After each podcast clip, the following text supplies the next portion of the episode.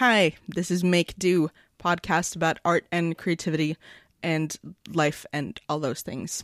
I'm Julia Scott. And I'm Tiff Arment. So I wanted to start up with a little bit of a check in because we've been sort of, without planning for it, we started dropping in homework. Yeah, we did. in every episode. And then we Uh, forgot. now we're back. and uh, I don't know if it was homework more for ourselves or for people listening or both. Um, but I wanted to see how you were doing because I remember the first thing we said was about somehow framing or displaying something that you've made. How are you on that? Well, I'm pretty good with that because I've already been doing that. So I have my frames and cheating. stuff and yeah, a little cheating. I actually um I got a present for Marco made if anyone saw the um the wave picture painting painting. Mm-hmm. I can't I tend to call everything a picture cuz like photography stuff, right? You have to start calling it a piece.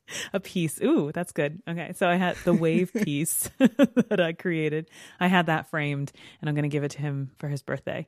So that's all done and packaged up and it's nice, neat. I love when they come back from the framers and it's in that nice little brown paper. It's like a little present. So good. Yeah. I don't think I've ever had anything professionally framed. Oh, you haven't lived. You have not lived until you've professionally framed. Because see, Probably. I am, I'm like I hate all the dust that gets into stuff. I make a big mess, and then there's fingerprints, and there's dust, and then I take it apart again, and then it's crooked. So anything that like I really care about, I just take to the framers in town. And I feel like I'm supporting local business. Um, the woman that owns the frame shop, oh, I don't know if she owns it or if she manages, but she has an, a whole art studio set up in the back. And she showed me recently because now I've been bringing in my own stuff. And so she was like, oh, come back here. Let me show you. And so all the work that's like in the shop as examples of like what you can frame, she painted them all. So like That's so cool. it's so awesome. So while she's waiting for like patrons to come in during the day to get something framed, and some days nobody comes in, right? And she's in the back painting. It's so great. It's like my my diploma for my master's degree is in one of those like frameless IKEA clippy non-frames. That's the level I'm on. It's somewhere. I don't know where it is. We get, you know, if um, anyone out there is also trying to do this kind of homework, um, not a sponsor, maybe in the future a sponsor, but Fracture, if you've ever gotten like a fracture made of something that you have created, like art wise, I did for some friends. I actually made. I made a little watercolor painting and then I scanned it into my computer and then I made a couple fractures and sent them out to people. So there are lots of different ways to frame stuff. And yeah, so I guess I have. Check. I have done my homework. I also always feel awkward about framing stuff because, like you said, like oh, it's a little awkward, it's crooked, and then you don't. I have um a, a piece that I got once at a flea market that I put in just like a big IKEA frame, but I've realized that it's next. I, I hung it next to the door to our laundry room, and I've seen that it started to like sort of droop and curl. Not Ah, like the see, there the, you go. the humidity has both made it curl, but also like it's. Like, I feel like the the the frame has warped a little so that Mm-hmm. it's not holding it flat so it's just like slowly sliding down into the frame That's the that's the great thing about professional framing is that everything is like super tight in there and like really well done and very clean. And it also um, you can get UV glass, so anything that you care about um, won't fade because they put that nice UV glass in. And it could you could also just like buy a frame and then they can professionally put in uh, uh, everything into it and like close up the back and it's it's very nice process. and you can get like you can get like antique frames too if you want to if you Yeah. find something fancy but you don't want someone else's ancestor in there Right. You can bring like a frame that you have that doesn't have any glass or doesn't have any hanging hardware or anything, and they'll do it all up for you, which is great. And it's really fun sitting and like picking out different mats to go with a, a different piece or a print that you might have. It is a whole really fun little process. So if no one's ever done it, go treat yourself. Treat yourself to some custom professional framing because it's it's really quite a high. And then you have like a nice beautiful piece that you're hanging in your house and and you can change it out. That's something else that people don't know about. Like you can bring it back and open it up and change it. So you're not like completely wasting a frame on one thing. You can always swap stuff out. It's no problem. It's like uh extra credit instead of homework is get something framed nicely i have not framed or displayed anything well so now that's your homework you have to go find a frame place and go get it Right. done nicey nice so treat Yeah. yourself Actually, I think what I'm going to do first, as like uh, my rough draft is find a small cute frame for that tree I painted in Atlanta Yes, because totally it was just should. like it it made me happy, and then I'll do something big. yes. What was the next thing? Next thing was uh, art night, art hangouts. How are you doing on that? Because I have not. Uh, partly because I've just, you know, I've been busy, and I think this is a weird time to Yeah. start it because, pe- like, there's so many activities, people with kids, like, there's end of the school year stuff. Uh, plus, everybody I think would rather be outside when the weather is nice, which is it, which, which it is really nice here right now. So, but I think it might be a nice like summer evening thing, maybe. Have you brought it up to anybody, like any of your friends? Uh, I hope they all listen to the podcast. Uh, uh, you know, I don't know if I have. I should. I should. I should just like do like a Facebook or Twitter thing. Could be a nice like garden evening activity. Yeah, just take some sketchbooks out and like in the evening with some wine. So nice. Yeah. And then you sit there and you you draw the the fairy lights and and uh, try to avoid mosquitoes. but uh so I have brought it up and on Mother's Day actually I had my bestie bestie come over to the studio and she doesn't um necessarily draw or paint but she um I gave her some watercolors and she hung out for a few hours while I painted my millennial still life. And she painted like watercolor leaves and stuff and she had a fantastic time. So it was That's really nice to have her over and we did. I talked with my studio mate and with um with my best friend about having kind of like a little open open notebook night i don't know what you would call it uh, and everyone was kind of on board so i think maybe like you said the summer's a little tricky because people start traveling and they want to be outside but maybe in the fall you know when everyone kind of gets back to school we have a little um, like a little paint tasting. yeah, and we were debating, just like we were talking on the show, like me and you. Now, do we have a kind of a get together where everyone just brings a project, like you mentioned, which is one great I, great way to do it? Or do we kind of set up a little still life in the middle of the room and everyone just kind of goes at it and we all chat and talk and you know you just do whatever you can to capture that depending on your skill level depending on what you want to work with like the medium medium and everything so um so yeah there's a couple different ways to do it and i think once we um i guess tackle that or at least just say like all right let's just pull the trigger and let's just do it and we can get it all set up and tell the people to show up then we'll just do it. So i i do. I want to do it and it's something we've been talking about. So you got the ball rolling with conversation. So check a half check right? Like Half I, check. yeah yeah. I checked a couple of the little check marks from below it but the main header check is not is not there yet. And it's one of those things that really doesn't have to be perfect. Like it, it doesn't have to be a Pinterest type of evening. no, Um, You could just like have, you know, two people or like you did, one person and just like get started and then it'll look different every time. Yeah, so it's exciting, and I think that's getting other people that I know uh, IRL in real life to come and enjoy some art together. And it was actually really funny because my friend who isn't a painter was there with my um, studio mate who is a painter, and I was painting this these pink bottles, right? So I'm like working on this still life, and I'm painting it and I'm I'm getting to the part of it where you have to do little tiny brushstrokes to get the little tiny little reflections and the details and the shading. And so it, I spent maybe like 2 3 hours doing this. And my friend who doesn't paint she's like honestly I don't even know what you did. Like she's like I don't even know. Like I don't see the difference. And she's like no offense but I, I have no idea what you've been doing over there for the last couple hours.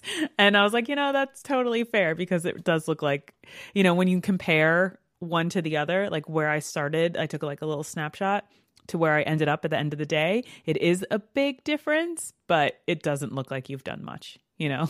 Yeah, and especially in the moment, it looks like you've been, you know, movie painting. Like you're just Yeah. you know, dry brush and you're just like flip, flip, flip.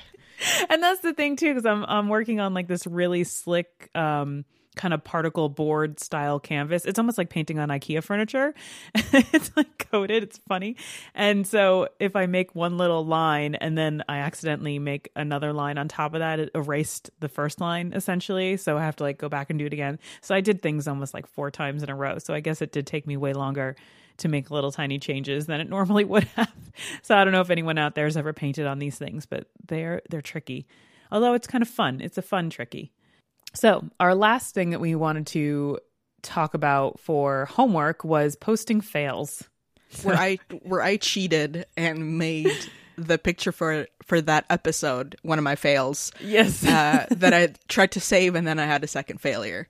And I was gonna, I thought about just posting like my bucket of scraps waiting to be be uh, wet up and and Your uh, bucket of fails. my my my bucket of of crumbled hopes and dreams. You have a whole fail bucket. Oh, I have many fail buckets. um, what about you? I I don't think I've seen any failures. Um, I posted the beginning works of that that pink still life. As a friend pointed out, she called it a millennial still life, which I think is funny because it's like millennial pink. So now I have like this big inspiration to be painting a whole bunch of pink millennial still lifes. I just, I just that's all I want to do. Um, I've moved on from whales and now it's millennial still lives all the way. But So so avocados. uh, yep, the sriracha And- bottle that I talked about before. There's so much. Like I'll just be the millennial still life artist. Mm-hmm. Um, maybe that'll just be my thing. Uh, that'll be my series, right? Is that the lingo? Your millennial period. It's like a weird Yes. pun. yes, it's perfect. Yeah, besides my wonky, uneven still life that I eventually fixed because thank you, oil paints, that you stay wet forever. the, you can be fixed. I posted some, I guess, some lunchbox art that I wasn't super proud of or didn't come out great, and I didn't redo it. I just put them in the box as is and took the picture. And I think before we talked, I wouldn't have posted those or I would have redone them. Like they're good enough for the kid, they're not good enough for Instagram. yeah, exactly. That's, uh, you know, so like some off shading or messed up eyes or wonky this. And like I've said, I love watching or I love looking at your lunchbox, and I would not have been able to guess. Like, oh, this one didn't come out right, and this one she was happy with. So, if that helps, That's good. That's good to know.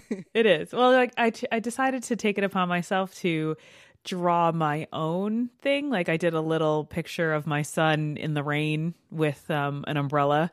And I know it came out a little bit funny and his eyes were a little bit weird. And I tried to write a, um, a, a song lyric and it got all smushed up in one side because I didn't plan for enough space. But I was like, oh, well, you know, just send it off because he doesn't know what's going on. Um, a little blind melon lyric. it's a little living in the moment thing.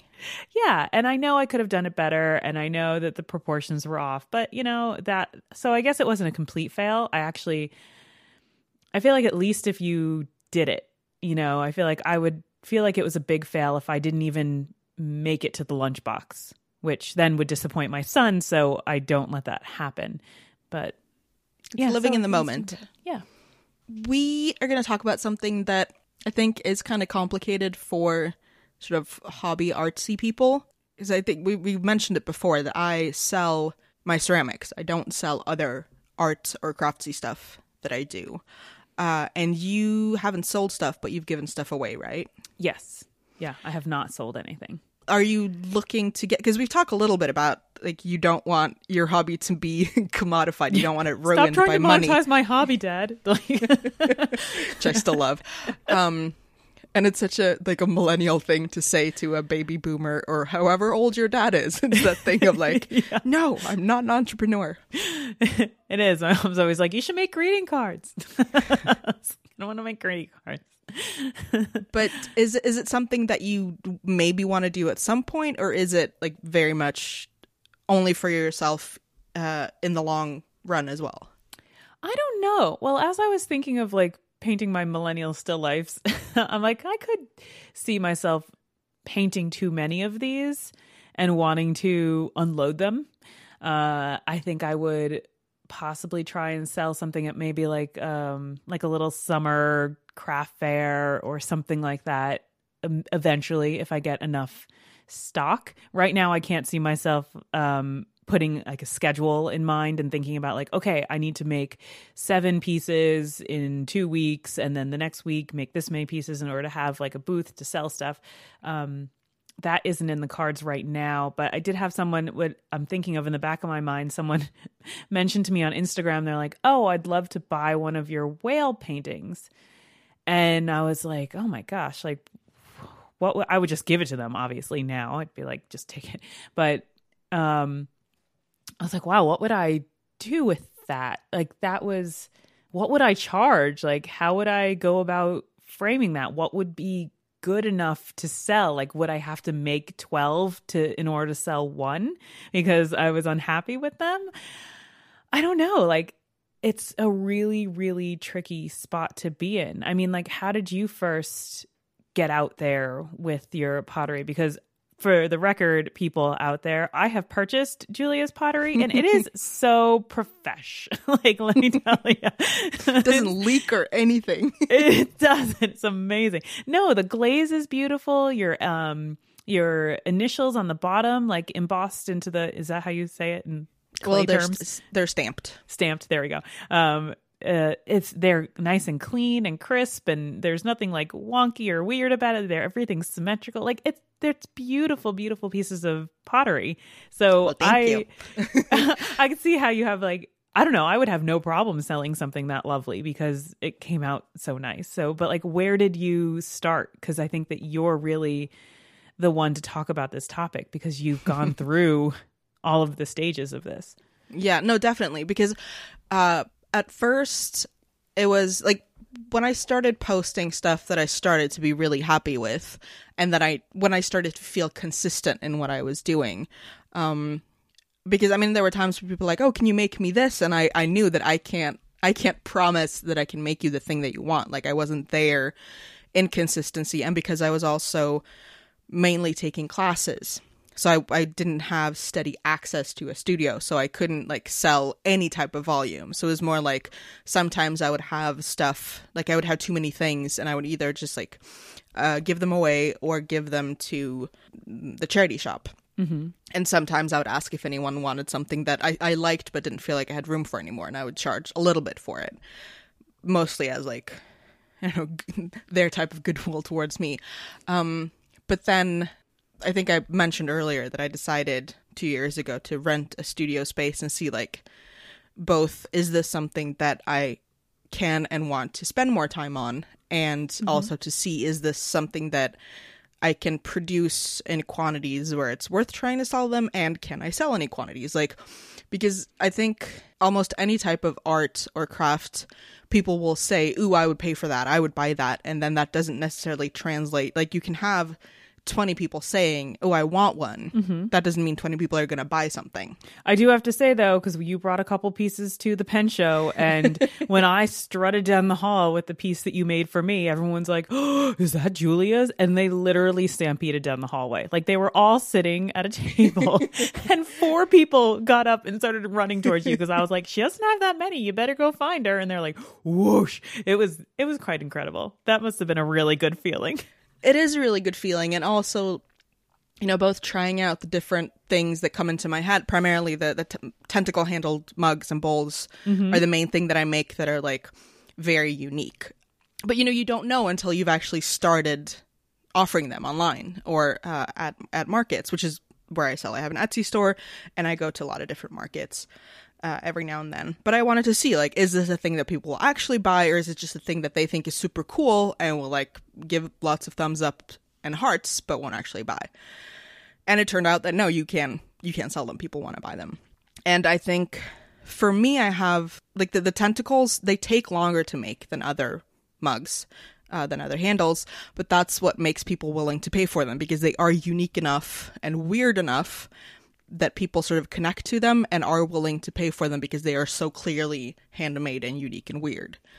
But they're not clearly handmade in the uh, in the homemade sense. sense. Yeah, they look they're so nicely done. I just can't even oh man, just go to her Etsy store and check it out because it really yeah, is. It's I'll, so good. I can't believe like your hands made that and there's no like thumbprints in it because that's basically what would happen to me.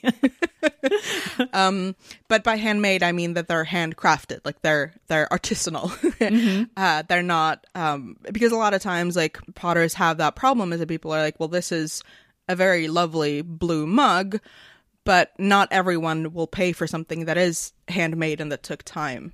Uh, mm-hmm. If they think that it's just a mug, so it's that weird slot of when you have a very like specific like niche and you're uh, sort of specialized, it can sometimes be easier to sell things, even though you won't have as broad of an audience. Like, not everyone likes tentacles.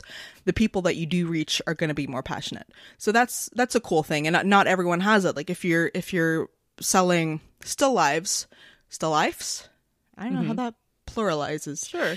Then you're like, you know, your market is either people who just like art in general and want to support artists, or people who are uh, attracted to the subject of the painting, and that's super random. Yeah. Oh, yeah. I mean, I don't even like most still life. Like, I don't even, I don't. Like, I find them boring. There's a few that will stand out to me, and I'll be like, wow, I really do like that. But most of them, not so much. And they, uh, I find myself painting one. So there you go.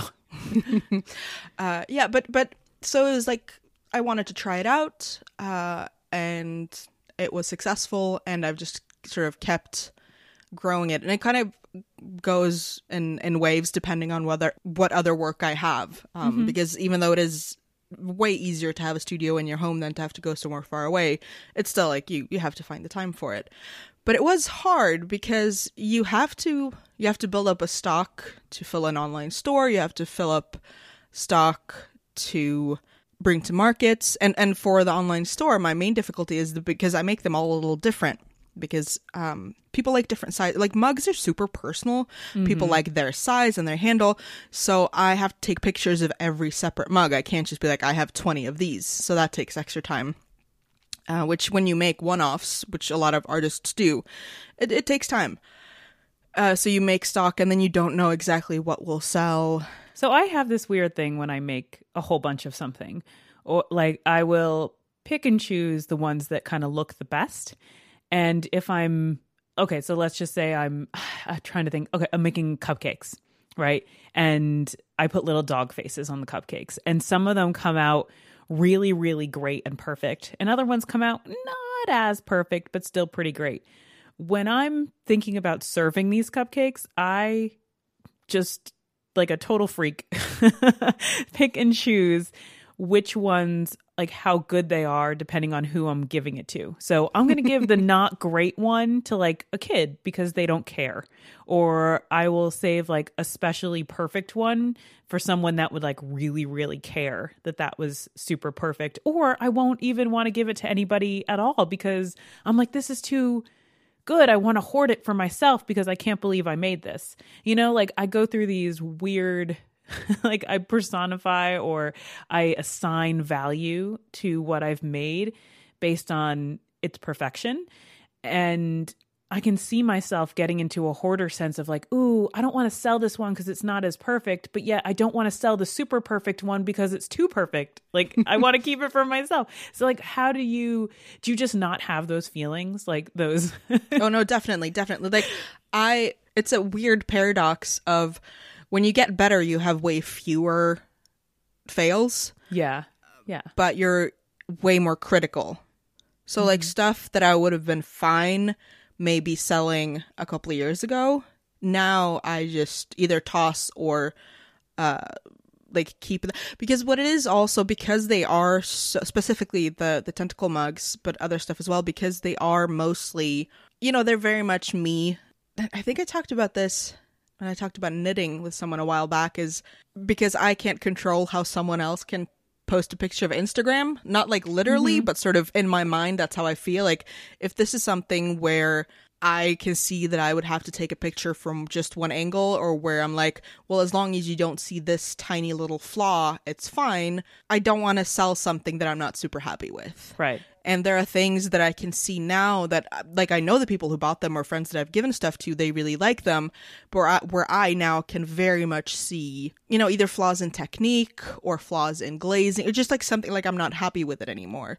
And and with with ceramics, like sometimes things happen in glazing that you you can't control and that that's Right. not even about technique it's just like a little bit of randomness or where something was standing in the kiln where i'm like well this is a fine mug but i don't want to sell a fine mug i want to sell a great mug Yeah, there's this other uh, group of potters or a single pot. I don't know what their whole backstory is, but they're called Tiny Supply and they are on Instagram. I think they are in Singapore and they make these cute, adorable little like kawaii kind of um, animal bowls and stuff. I just I love their stuff. It's so adorable. But they often won't release their stock because they're like it wasn't good enough. Mm-hmm. and it had flaws. And then they show and then they sell them sometimes after like a good batch is sold because they all everything all their stuff sells so fast because they're making such small batches. And they'll show their seconds, you know, I guess that's what they were calling them, like their the stock yeah. that has like glazing flaws or something like that. And it's nothing's broken. There's nothing wrong with it. It's just like a, a bubble of glaze like had popped and now there's like a naked piece of pottery there or something like that. And they'll show them and show the pictures and be like, oh, there's this and there's that and this came out wrong. And I'm like, what are you talking about? It still looks super adorable. Like, here, take my money. Like, this is, I want to buy it. That's the thing. I bet that most of these things I could still sell no problem because someone else isn't going to see it as a flaw because they either don't know exactly what it's supposed to look like or they can't mm-hmm. tell or, but for me, it's that thing of like, no, this is, this is, and there have been times where I've been tempted to bring them to markets uh, and just either sell sell them as seconds or pretend nothing's wrong because I'm like, you know, I made these 20 things mm-hmm. and I know I can sell all of them, but three or four of them are not perfect. And that's part of it is just like annoyance that like I, I spent all the time on this and then something happened in the glazing. And part of it is like that's that's money that I don't you know, what do you call it? Leaving money on the table except yeah. i'm leaving money at, at home on my shelf.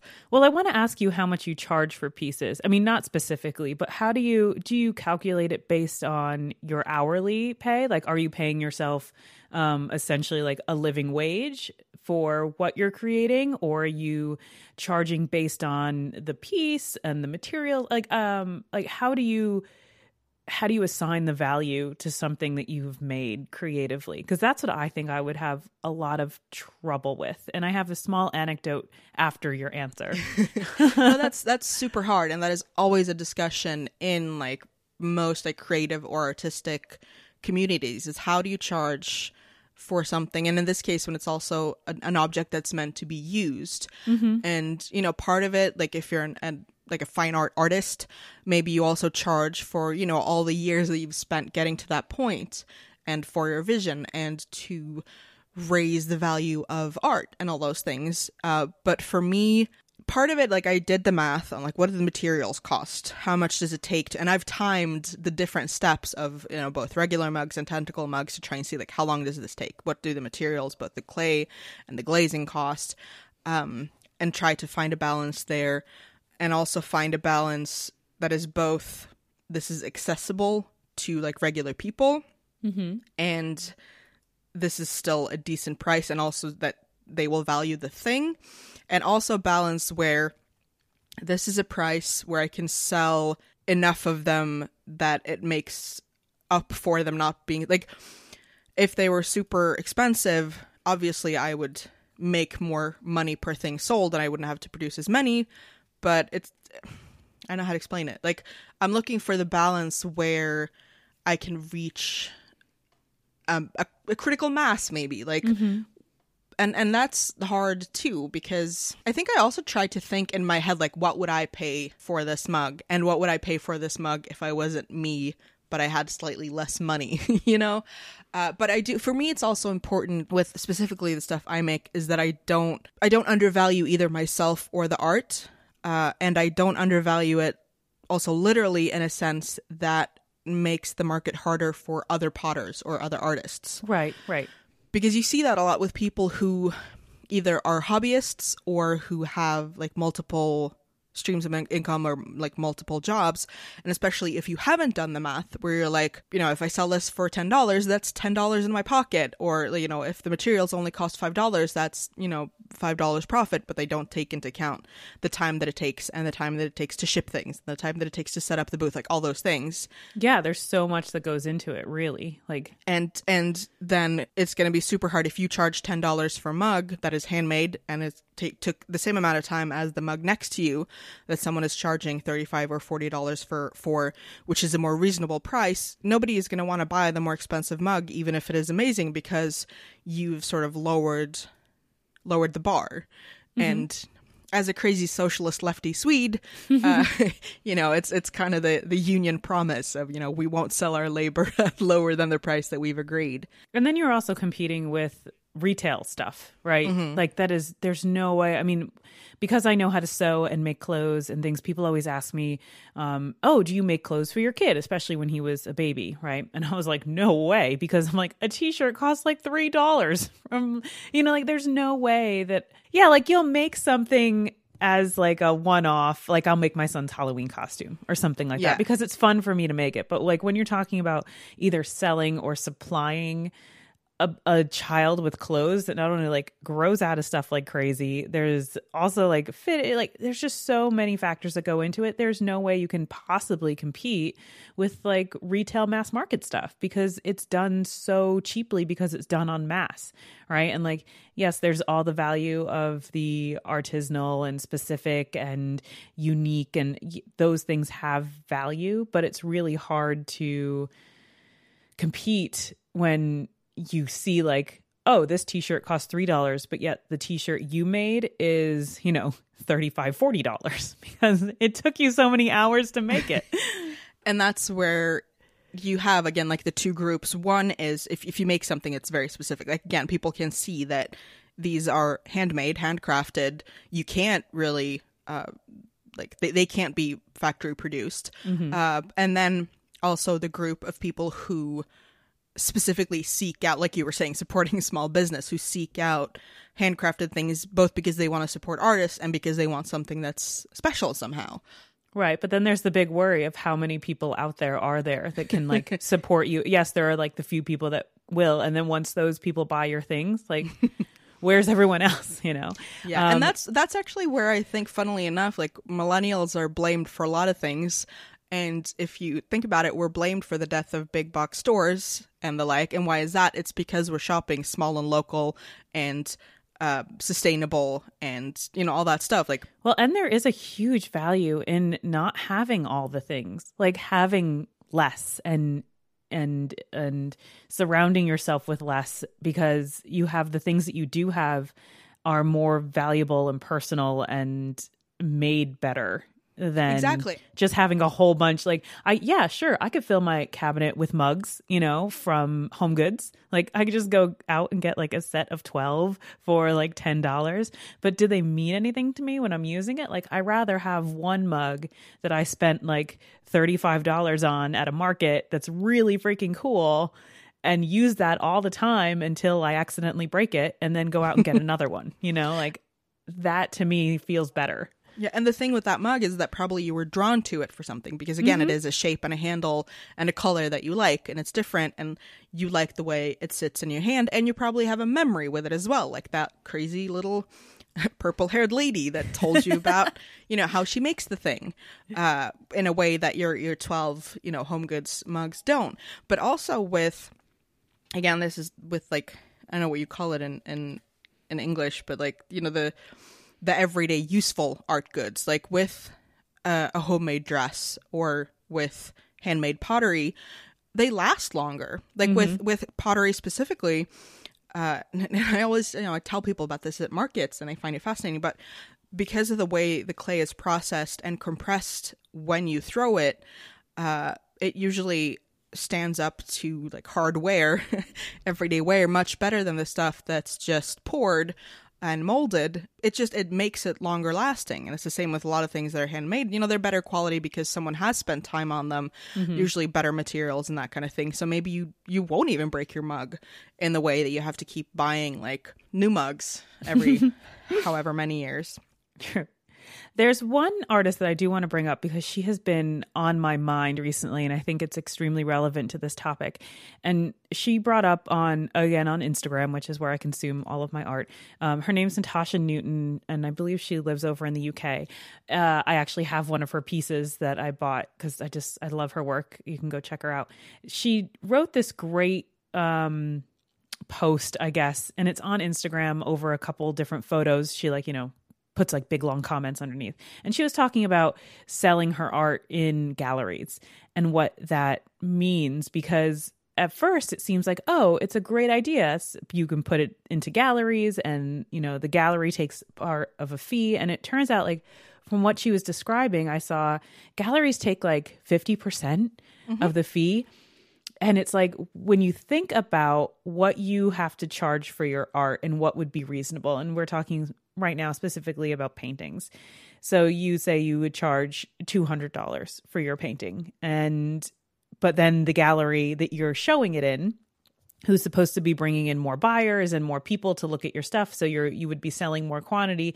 They take 50% then they also um, then there's also shipping. So you have to cover the shipping and and sending everything over there. And then pieces get damaged. So then you're kind of liable for that. And it's just like she ended up coming to the conclusion of not using galleries as much but then she was saying like then but i understand that that's also someone else's um, livelihood and their business and their job to have these galleries and it's nice that they're there and that they're displaying art and they're promoting art but at the same time like the artists themselves they're like well then you don't want to charge you get criticized for charging too much for your painting. So instead of charging 200 you then charge 500 so then you can get what you would be putting into it.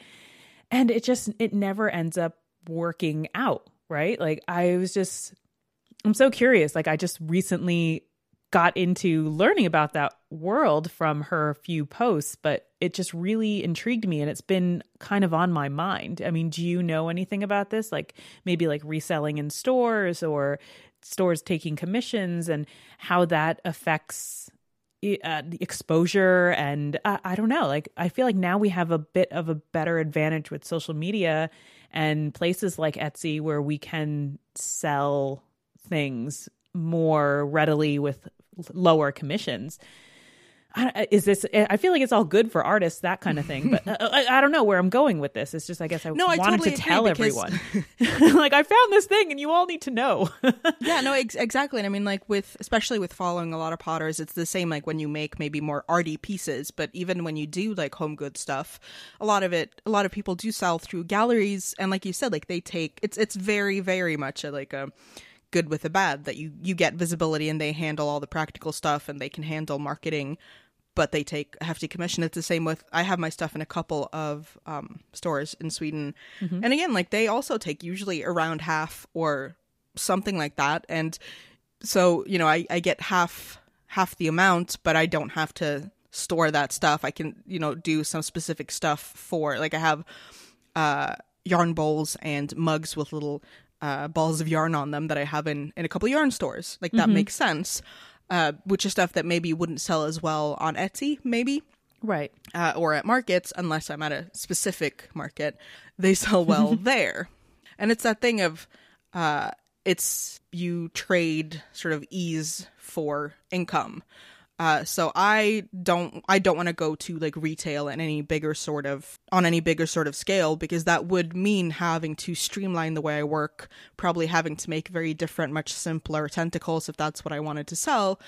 I would have to either raise the prices or change the way I do some of the things that I do for the thing that's my best seller. And I mean again that's specific to me, but that is also true for for many artists regardless of what it is. And and with pricing also, like I was saying, some things people understand, some things people don't. Like you might think that something that's big and took way more clay should be more expensive and people are willing to pay for that, but that may not be the thing that may not be the thing that was most complicated to make. Like it's it's a bowl, it was simple. It's maybe not mm-hmm. even decorated, it just has a really nice glaze.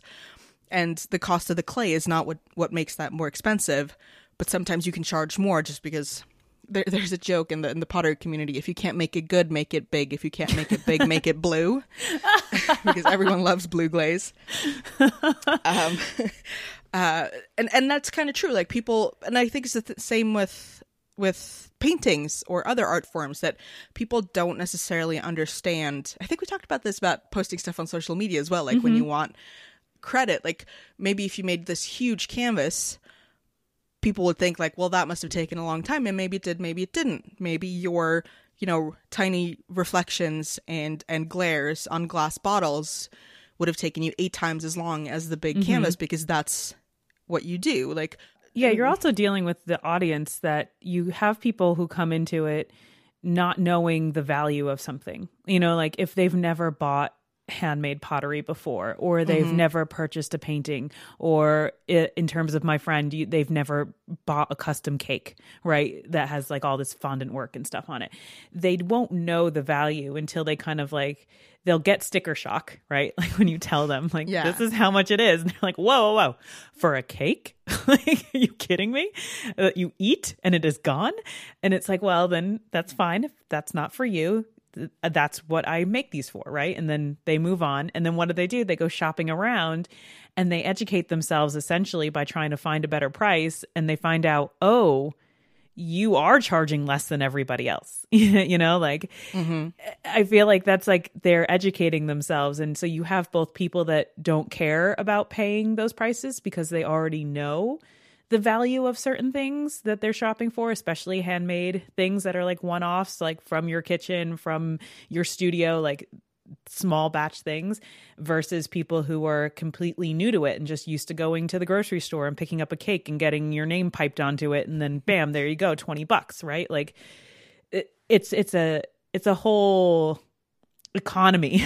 that's where context is usually in my favor because I primarily sold at sort of makery crafty type fairs. Like it's not mm-hmm. just a big flea market and i'm one of the tables. It's you can definitely tell the difference when it's a market that's been marketed very clearly as like come see handmade things by artists. And people come there because they like handmade things. They are willing to pay for it because they know like this is a person and they get to see that person. Or if you're at a market where like uh, I sold at a market a few weeks ago that was one of those, but it was also next to a big sort of uh, flea market type. So people would sort of come in off the street and not know where they were coming. And then you can definitely see how people are less prepared to spend more because like they just sort of come in off the street and have no idea what it is. Mm-hmm. But I do like markets are every time I pack up for a market, I wish that I was like a postage stamp artist or something because pottery is is heavy, heavy and, it, and delicate. it's heavy and delicate. It takes up a lot of room and uh like I can't because again like I like to make lots of different things. I have to pack up most of the things. I can't just like restock on the table. Uh, and you have to when you leave you have to pack up each thing individually in protective packaging so I always look at the people who are like printmakers or jewelry makers. I'm like, oh, next lifetime. Um, I'm so jealous. Why did I choose this? I've made a huge mistake. exactly. Made a huge, heavy, noisy, breakable mistake. Uh, but every time, you know, I, I, I grump a little, but it is amazing to get to meet people Mm-hmm. And both like people are like, I saw this, you know, I've had people who sort of beeline across the room. And they're like, I saw this on Instagram. I have to have this specific mug. Oh, uh, that must feel so good. Be like, I saw this on it. I just love that. I love that interaction. Like, or people who come up and they're like, you know, they do a double take. They're like, wait, does does that mug say what I think it does? I mean, I make mugs with rude words on them, or the word no, or just you know, uh, lots of flowers and stuff as well. But or the tentacle mugs, and like, wait, is this? And they stand there and both the interaction with someone who maybe doesn't even talk to me, but like holds the mug, or like they pick they pick one up, they put it down, they pick up a couple, and they come back to the first one. Like they, you know, they're they're bonding with the mug, they're finding their mug, or they want to talk about it. And there have been markets where I very much feel the thing like your appreciation doesn't pay my electric bill. Mm-hmm. but as soon as as soon as like three or four people buy something, so that like I've made back the cost of the table and I've made a little bit of profit, and then like I'm good. Then I'm like I can I can take looky loos now. Yeah, you uh, get into uh, a better like, headspace about it. But getting to meet people who appreciate the things you do, even if they can't buy at the time or they only buy something small, you know because especially when you sell online like yeah sometimes most of the times you get a review or you get like you see them on instagram that's super cool. But those are the people who have already bought your thing whereas mm-hmm. the people who come up and feel the feeling of your thing. And that is really cool. And even you know you're exhausted afterwards and sometimes you have a crappy day and you don't sell as much as you wanted or uh, but it's still it is really cool to to the, to both get to meet people and then knowing like I am in someone's morning every morning. It's it's good for the soul mm-hmm. because it helps you feel your worth. Ha ha! Yeah. Full circle. There we go. Because I think that regardless of your art, a lot of it is a very solitary endeavor. Yeah, yeah, that's a good way. Mm-hmm. You have the social media part of it, and like we were talking about, maybe you have creative friends, maybe you get feedback, but there's that very real thing of I mean, obviously if someone wants to give you their hard-earned money for a thing, that is hugely gratifying, but just having someone look at your thing and appreciate it in person and also someone who doesn't know you. Like your Instagram followers, they know you, they like you. Uh they're going to, you know, applaud you because they like you Yeah. doesn't yeah. doesn't mean they're lying, but they're biased. But but someone who's just like this random person who comes up and is like, "This is so cool," and that's a really good thing. And I mean, I I don't think that it's in and of itself the only reason you should go to market because it's still a lot of work. You're making me feel like I want to go sell stuff now. You've You inspired me. now I'm all like hyped up. I'm like, oh, I think I'm going to spend the summer painting and sell some stuff and look people in the eye and be like, yeah, like it? Do you like it? Tell me. That is give me, that is give me your worth. homework.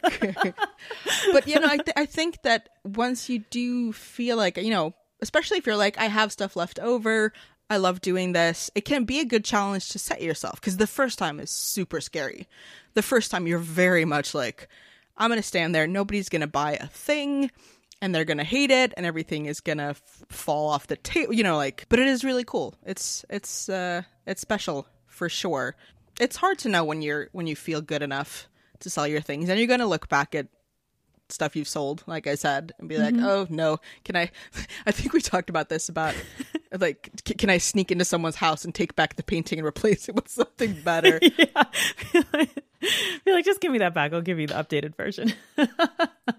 but it's it's cool too Well, we hope that after all of this talk that we've helped all of you guys, all the listeners out there feel a little bit like maybe you guys can find your worth in things or whatever your project is cuz I know you've just inspired me. So I feel super inspired. and also actually what i realize is like when when you do if you do start selling stuff don't don't cheap out in the beginning don't be like oh i'm just starting out just be like i think somebody said that the, the price that you just should charge either for your services or your goods is when people complain a little but they pay anyway Ooh, that's good. I like and I that. think that was uh, that. I think it was um, Stephanie Hurlburt on. She's a, a like a, a programmer or a developer on Twitter, and for her, she was talking more about like contractor type stuff, like if you're a freelancer.